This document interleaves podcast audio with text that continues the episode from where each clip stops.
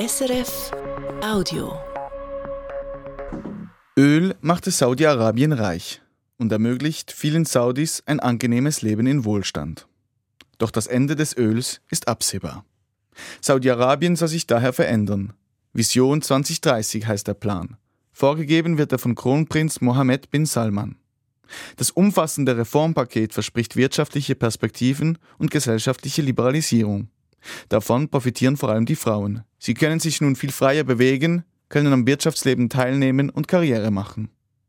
Doch trotz dieser neuen Freiheiten, Mohammed bin Salman regiert die absolutistische Erbmonarchie mit eiserner Hand. Die Öffnung des Landes dient daher in erster Linie einem Zweck, dem langfristigen Machterhalt von Mohammed bin Salman.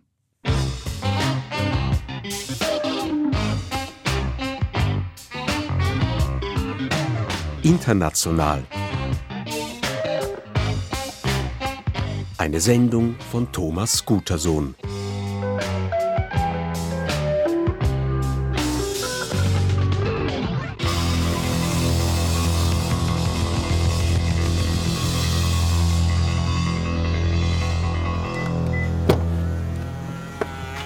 Das ist der Klang der Freiheit für Arwa.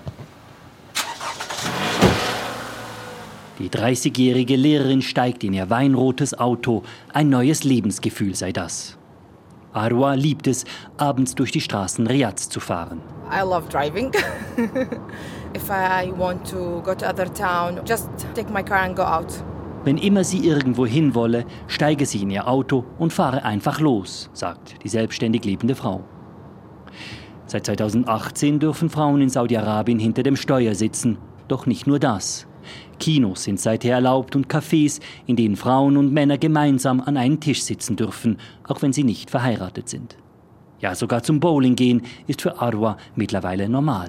So after the cinema, we can play uh, bowling. Actually, for me, like uh, I don't have to go to outside of Saudi Arabia. Sie müsse nun nicht mehr extra nach Dubai oder Abu Dhabi reisen, um Spaß zu haben. Das gäbe es nun alles hier, in Saudi-Arabien, sagt Arwa. Sie fährt an ihren Lieblingsort in der saudischen Hauptstadt, dem Boulevard, nahe dem Stadtrand. Ein großer Einkaufs- und Vergnügungskomplex.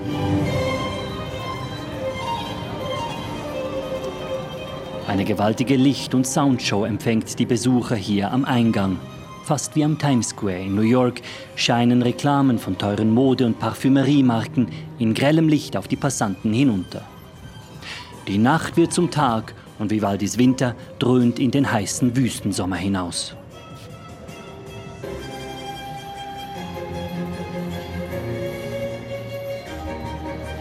Pünktlich um neun wird hier jeden Abend aufs Neue ein Feuerwerk gezündet, um Konsumenten anzuziehen. Der Jugend gefällt's. Honestly, I've been here a lot of times, and yeah, once it opened, the first time it opened, I was obviously blown away. Sie sei oft hier, sagt Lulwa, eine Werberin aus Riyadh. Sie mag die Lichter und die Musik, die Atmosphäre sei gut. Lulwa hat in Amerika studiert und zögerte erst, zurückzukommen. Doch nun, mit all den Änderungen, würde sie nicht mehr von Saudi-Arabien weg wollen. Yeah, at first, I was dreading the fact to come back. I was still in the perception of I don't want to go back and like be controlled and everything. But once I came back two weeks later, I was like, I would, I'm never gonna leave. Vor vier Jahren hätte sie hier noch ein Kopftuch und eine Abaya tragen müssen, ein Überkleid, das den ganzen Körper bedeckt. Heute trage sie, was sie wolle, solange es den Regeln des Anstandes entspräche. Um dennoch keine bösen Blicke zu riskieren, trägt sie einen langen schwarzen Umhang um ihre Jeans und ihr Top. Ihr Cousin Faisal ist aus Kanada angereist und zum ersten Mal am Boulevard. Saudi really changed, to be honest. It became so much nicer. Not like Canada, but like Close enough. close enough. Saudi-Arabien habe sich verändert. Es sei fast wie Kanada, meint der junge Mann, aber eben nur fast. Der wohl wichtigste Wandel in Saudi-Arabien, Frauen dürfen seit 2018 in sogenannt gemischten Berufen arbeiten, also in Berufen, in denen sie auch mit Männern in Kontakt sind. Das habe viele Möglichkeiten geschaffen, sagt die Werberin Lulua. You know, now they're opening up a lot of industries and a lot of things are changing for women. So I think you have more of an invite to people to come in. You know? Frauen hätten nun mehr Anreize, einer Arbeit nachzugehen als zuvor. Sie ist sichtbar stolz, gerade jetzt in Saudi-Arabien zu sein, in einer Zeit, in der hier so viel im Wandel ist. Der Macher dieses Wandels ist Kronprinz Mohammed bin Salman. Er hat 2016 seine Vision eines neuen Saudi-Arabiens vorgestellt, die Vision 2030. Diese Vision ist kein Traum, sie ist Realität und wird erreicht, so Gott will. Wir alle werden daran arbeiten, sagte der damals noch stellvertretende Kronprinz. Doch die Weichen zur Macht waren für ihn gestellt.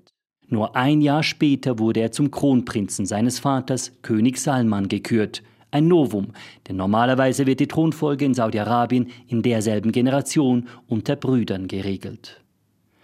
Der Kronprinz sicherte sich seinen Platz als de facto Herrscher, indem er seine Rivalen rücksichtslos beseitigte und einige noch heute gefangen hält. Die Vision 2030 untermauerte seinen Anspruch auf den Thron. Diese will vor allem zwei Dinge eine moderne, urbanisierte Gesellschaft und eine Wirtschaft, die weniger vom Öl abhängig ist. Und das bis ins Jahr 2030. Weil dann, so den Berechnungen des Kronprinzen zufolge, die Kapazitäten des heutigen Saudi-Arabiens erreicht seien. Über eine Trillion Dollar, also 1000 Milliarden, soll das Ganze kosten. Eine schier utopische Idee, ganz nach dem Geschmack von Mohammed bin Salman der sich gern als Visionär darstellt. It is a big vision and we, uh, we get like surprised every day that uh, we reach our target faster and we extend that to a newer target. Es sei aufregend zu sehen, wie seine Leute die Ziele immer wieder aufs Neue übertreffen, sagt der Kronprinz kürzlich im amerikanischen Fernsehen. Saudi-Arabien sei letztes Jahr die am schnellsten wachsende Wirtschaft gewesen unter den G20-Ländern. Im klar auf amerikanische Investoren fokussierten Interview demonstriert der Kronprinz Zuversicht. The greatest success story in the 21st century is Saudi Arabia. Do you want to miss it or not? That's your call. Die größte Erfolgsgeschichte des 21. Jahrhunderts sei Saudi-Arabien. Wer dies verpassen will, sei selbst schuld.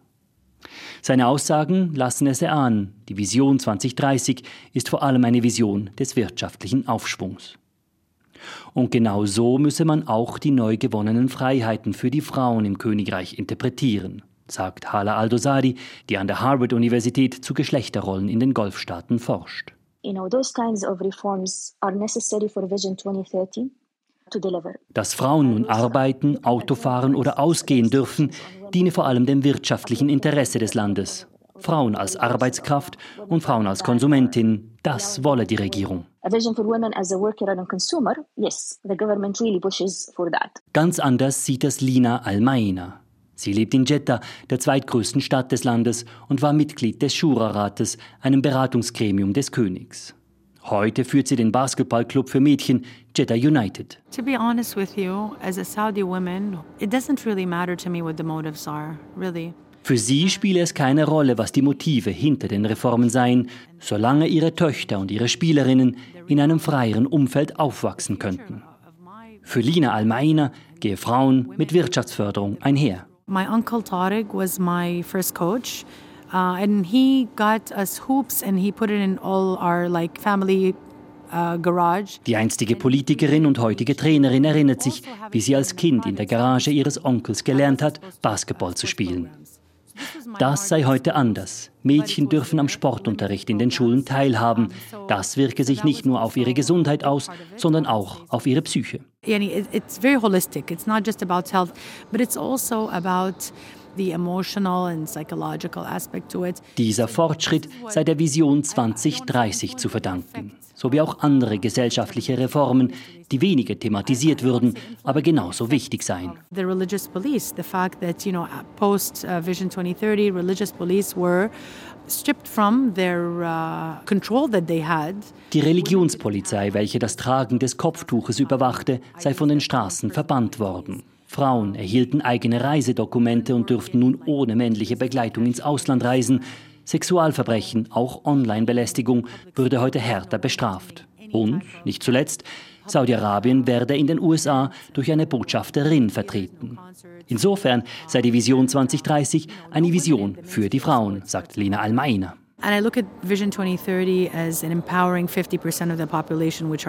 Diese Fortschritte will Hala Aldosari nicht abtun, sie seien wichtig. Dennoch, wenn die Vision 2030 tatsächlich eine Vision zur Stärkung der Frauen sei, Warum seien denn so viele Aktivistinnen noch immer in Haft? If it's for women, so why women activists who are advocating for the same thing as the vision are now spending decades in prison? Sogar Aktivistinnen, die sich für dieselben Ziele einsetzten wie die Vision selbst, bleiben in Haft, sagt Aldosari.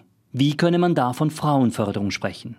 Und die Moralpolizei sei lediglich aus den Straßen verschwunden, im Internet aber umso präsenter. When it comes to morality police, yes, people don't see them now patrolling the streets, but at the same time, they gained a lot of prominence in monitoring people online. Kritische Kommentare auf sozialen Medien würden mit Geld und Haftstrafen geahndet. Internetforen, die dem Austausch von Meinungen dienten, seien mittlerweile verschwunden. These things are dead now. No one can engage in any kinds of public opinion. Jede Form des öffentlichen Diskurses werde unterdrückt, sagt Hala Aldosari.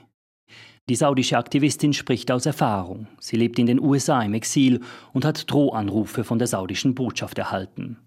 Wie ihr ergehe es vielen, sagt Hala Aldosari, und damit meint sie nicht nur Frauenrechtlerinnen. So it's not only the women activists, but it's also anyone with influence has been targeted. Alle mit einem gewissen Einfluss auf den öffentlichen Diskurs würden von der Regierung auf verschiedene Arten zum Schweigen gebracht, sagt Aldosari.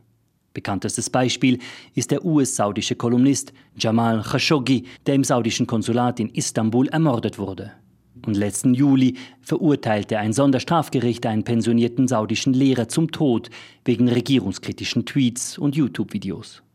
Der saudische Kronprinz stellt sicher, dass er allein den öffentlichen Diskurs dominiert und niemand anderes, sagt Menschenrechtsaktivistin Hala Aldosari. He's a man who wants to promote himself as the leader of change within Saudi Arabia. Er stelle sich als den einzigen Urheber des gesellschaftlichen Wandels dar, denn nur so kann er den Wandel kontrollieren. Eine aktive Zivilgesellschaft hat neben ihm keinen Platz. Der Kronprinz ist ein Reformer, aber ein Top-Down-Reformer. Die spaßhungrige urbane Jugend mag er hinter sich haben für den Moment. Aber auf dem Land, wo viele Leute konservativer eingestellt sind, gibt es durchaus leise Vorbehalte, was die Reformen in Saudi-Arabien angeht.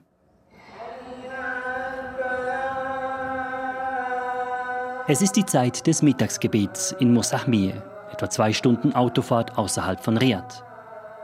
Die Kleinstadt hat außer einem kleinen Park mit einem stillgelegten Springbrunnen nicht viel zu bieten. Auch die größte Moschee in der Stadt ist mehr ein Zweckbau als ein Prunkstück. Nach dem Gebet treten ein paar ältere Männer aus der Tür. Einige huschen gleich in ihr Auto, andere nehmen es etwas gemütlicher, wie dieser Mann, der sich als Simar vorstellt.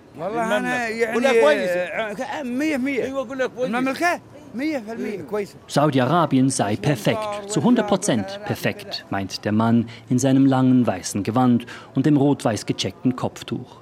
Er ist ein Beduine und diese sind bekannt dafür, ihre eigenen Regeln zu haben. Die Vision 2030 unterstütze er aber.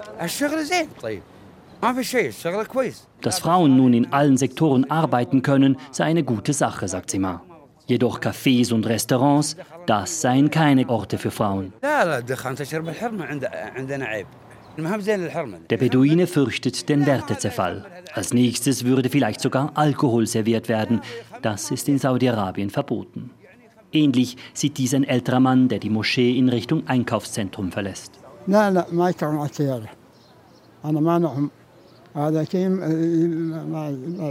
Seiner Frau und seinen Töchtern erlaube er nicht, Auto zu fahren. Aus Sorge, ihnen würde etwas passieren.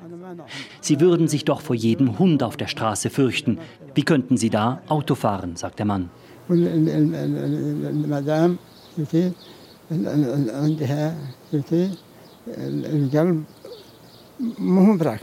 Die Gesetze mögen geändert haben, jedoch spielt die Familie in Saudi-Arabien eine wesentliche Rolle in deren Umsetzung. Vision hin oder her. Frauen aus aufgeschlossenen, modernen Familien konnten auch vor Mohammed bin Salmans Reformen ins Ausland gehen, um dort zu studieren. In konservativen Familien ist es Frauen auch heute nicht erlaubt, ohne männliche Begleitung aus dem Haus zu gehen. Viele Frauen, gerade auf dem Land, leben heute nicht anders als vor 2016. In Mosahmir ist dies augenscheinlich.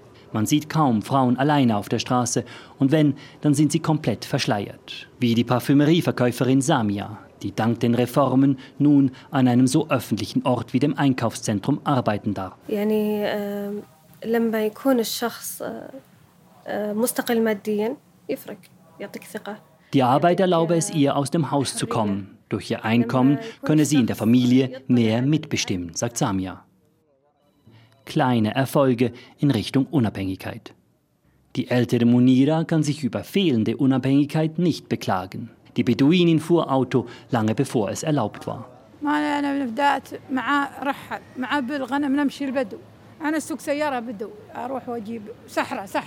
In der Wüste gäbe es keine Gesetze. Sie reiste ihr ganzes Leben durch die Wüste und nicht selten hinter dem Steuer. Nun aber ohne ihre Familie in der Stadt. Hier könne sie im gekühlten Supermarkt einkaufen, ihre Töchter könnten zur Schule gehen. All das dank Mohammed bin Salman.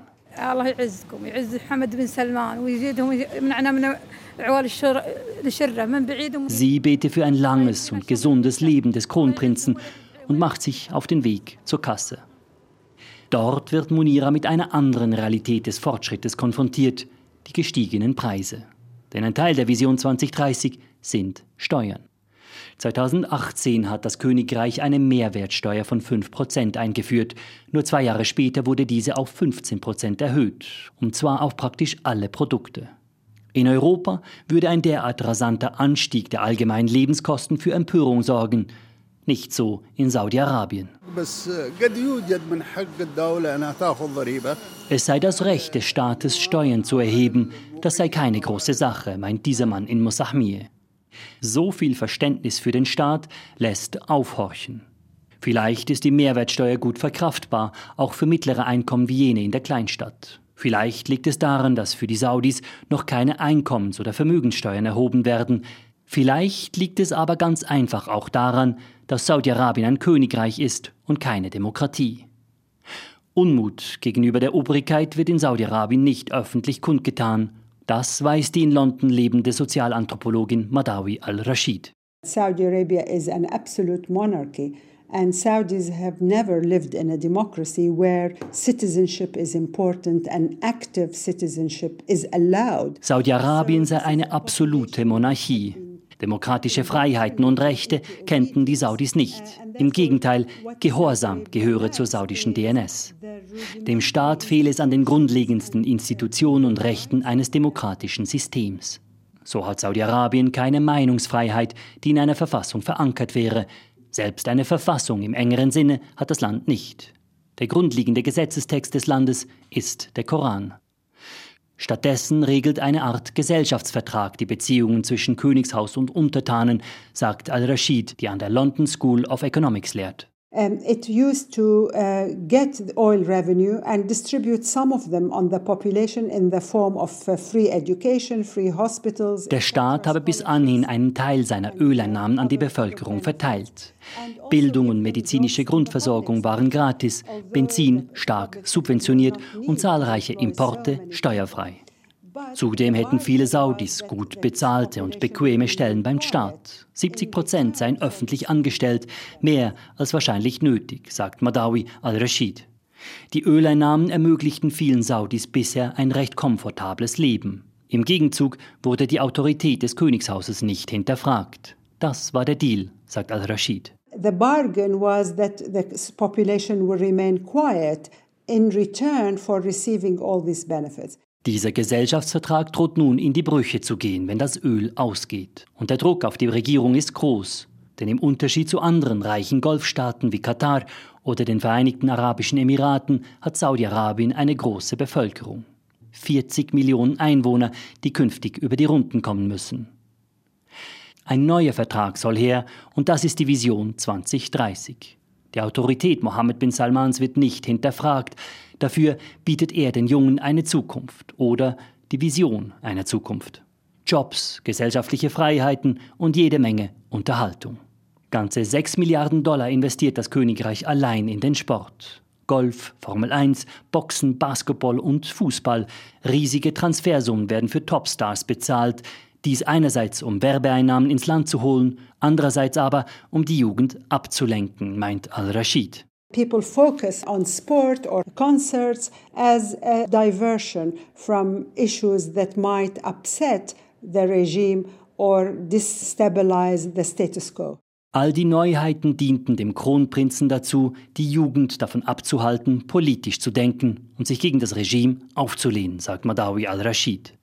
Die Frage ist, will sie das überhaupt, wenn doch eigentlich alles andere gut läuft? Die Jungunternehmerin Maha Taiba jedenfalls sagt der saudischen Jugend eine grandiose Zukunft voraus. Today, Generation Z, if they take for granted more freedom and more choices, it's going to be a, a very positive future for us. Mahataiba hat eine Beratungsfirma zum Wohlbefinden von Angestellten gegründet und gehört zur aufstrebenden weiblichen Wirtschaftsklasse Saudi-Arabiens. Sie nimmt in Riyadh an einer Konferenz für Jungunternehmer teil, Uncommon Leaders, One Common Goal. Auf Deutsch ungewöhnliche Führer, ein gemeinsames Ziel. So verstehe sie auch ihre Rolle als Unternehmerin in der Vision 2030. The country, whether it was the private sector or the government sector or even the NGO sector or academia, we are all united when it comes to delivering the vision. Das ganze Land stehe vereint hinter der Vision 2030, sagt Taiba. Das genau ist das Selbstverständnis einer monarchistischen Gesellschaft. Die Untergebenen führen die Visionen des Machthabers aus. Keine lästigen demokratischen Debatten, keine Dissonanzen. Ein durchaus effizientes System, sagt Mahataiba. One of the blessings that we have today was the sector-focused. Dank der klar definierten Vision wisse die Industrie, wo sie investieren und Fachkräfte ausbilden müsse. Die Unterhaltungsindustrie ist ein solcher Bereich, der Tourismus ein anderer.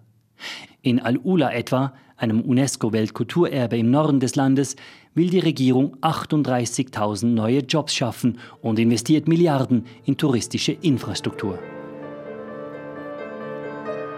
Noch aber ist vom Tourismusboom in Al-Ula nicht viel zu spüren. Am neuen und noch relativ leeren Flughafen von Alula werden die Besucher mit Klaviermusik empfangen, live gespielt von einem Pianisten. Etwa so, wie man es in einer noblen Hotellobby erwarten würde. Luxus pur mitten in der Wüste. In komfortablen Bussen geht die Tour weiter durch die Wüstenlandschaft. Eine Reise in eine verborgene Zeit, weit vor dem Islam, als Nabatäer die unwirtliche Landschaft durchstreiften. Okay, so welcome everyone. Welcome to Hegra. Today I'm going to take you in a journey through the time for more than 2000 years ago to the time of the Nabateans. Die Reiseführerin führt die Besucher in eine enge Sandsteinschlucht, durch die ein kühler Wind weht. Can you feel the breeze? It's so refreshing. Dieser Wind habe die Nabatäer veranlasst, hier Raststätten in die Wände zu graben, sagt die junge Reiseführerin. Seit zwei Jahren führt sie Touristen in Al-Ula herum. I tell you that I'm from here, from Al-Ula, and I did not know that much of info actually. Sie komme von hier, doch wusste nichts von diesen Städten, bevor sie den Touristen zugänglich gemacht wurden. Das Königreich hat vorislamischen Kulturen im Land bisher wenig Beachtung geschenkt. Das soll sich nun aber ändern, denn der Tourismus bringt Devisen, aber auch andere Weltanschauungen, andere Werte. I'm in love with your body klingt es aus den Lautsprecheranlagen einer luxuriösen Hotelanlage, passend zum Körperkult, der am Swimmingpool gepflegt wird. Das Königreich scheint Kompromisse einzugehen, nur Alkohol wird keiner serviert. Dennoch, den Besuchern gefällt's. C'est extraordinairement beau. Il y a 20 ans, il y avait quasiment rien. Es sei wunderschön hier, kaum zu glauben, dass hier vor wenigen Jahren noch alles brach lag, sagt dieser Besucher aus der Schweiz. Man spüre, dass der Tourismus im Fokus der Regierung stehe. Je dirais que c'est un peu forcé. On sent qu'il y a une volonté euh, de vouloir absolument pousser le site. euh, Das Marketing sei schon etwas aufdringlich. Es sei offensichtlich, dass das Königreich Al-Ula der ganzen Welt bekannt machen wolle, sagt der Besucher. Er selbst wurde durch Instagram-Influencer auf den Ort aufmerksam gemacht. Diese werden auf Regierungskosten eingeflogen, um für Al-Ula in der ganzen Welt zu werben. Doch der Tourismus ist nur ein Teil der Vision 2030. Weiter nordwestlich im Golf von Aqaba plant der Kronprinz eine neue Stadt, die 170 Kilometer schnurgeradeaus in die Wüste gebaut wird. Das Projekt trägt den futuristischen Namen Neum. Doch ist das unwirtliche Wüstenland wirklich gewappnet für eine Welt nach dem Öl oder bleiben diese Megaprojekte nicht doch Fata Morganas? Im Moment sei diese Frage sekundär, sagt Madawi al-Rashid, denn allein die Visionen dieser Projekte dienten dem Kronprinzen. So, public projects that are grand are, also symbolic because they demonstrate the power and the outreach of a leader. Sie seien wichtig für den Machterhalt des Kronprinzen, denn durch sie könne er sich als Visionär darstellen. Einer, der die Saudis träumen lässt von einer besseren Zukunft nach dem Öl. Aus diesem Grund können diese Projekte nicht fantastisch genug sein, denn sie würden den Charakter des Kronprinzen reflektieren. Madawi al-Rashid vergleicht Mohammed bin Salman mit dem französischen Sonnenkönig Louis XIV. I like the analogy with the French Sun King. Uh, he is the state and the state is him. Mohammed bin Salman sei der Staat und der Staat sei er. Solange der Kronprinz dieses Bild von sich als Reformer aufrechterhalten kann, scheint ihm seine Macht gesichert, meint die Sozialanthropologin. Seine Vision 2030 ist letzten Endes auch der Versuch, den Machtanspruch der saudischen Monarchie in eine Zeit nach dem Öl zu sichern. Ein Versuch, der scheitern kann. Ohne eine solche Vision wäre es schwierig, die Machtstruktur einer absolut herrschenden Monarchie, einer aufgeschlossenen und intelligenten Jugend weiterhin als Erfolgsmodell zu verkaufen. Zurück am Boulevard in Riyadh sitzt die junge Maha mit ihrer Schwester am Rande eines Springbrunnens und lässt sich von der imposanten Lichtershow beeindrucken. Now, Alhamdulillah, we have everything here. Cinema, restaurant, the gardens, everything here we have it now. Gottlob, sie hätten nun alles, was sie wünschten in Saudi-Arabien. Cafés, Kinos und Konzerte. All das dank Mohammed bin Salman. Mohammed bin Salman, yeah, he, he changed everything here, alhamdulillah. It's very, very good, alhamdulillah. Keine Spur von Bestreben nach politischer Mitbestimmung. Diese scheint im Getöse der neuen gesellschaftlichen Freiheiten und der wirtschaftlichen Perspektiven unterzugehen.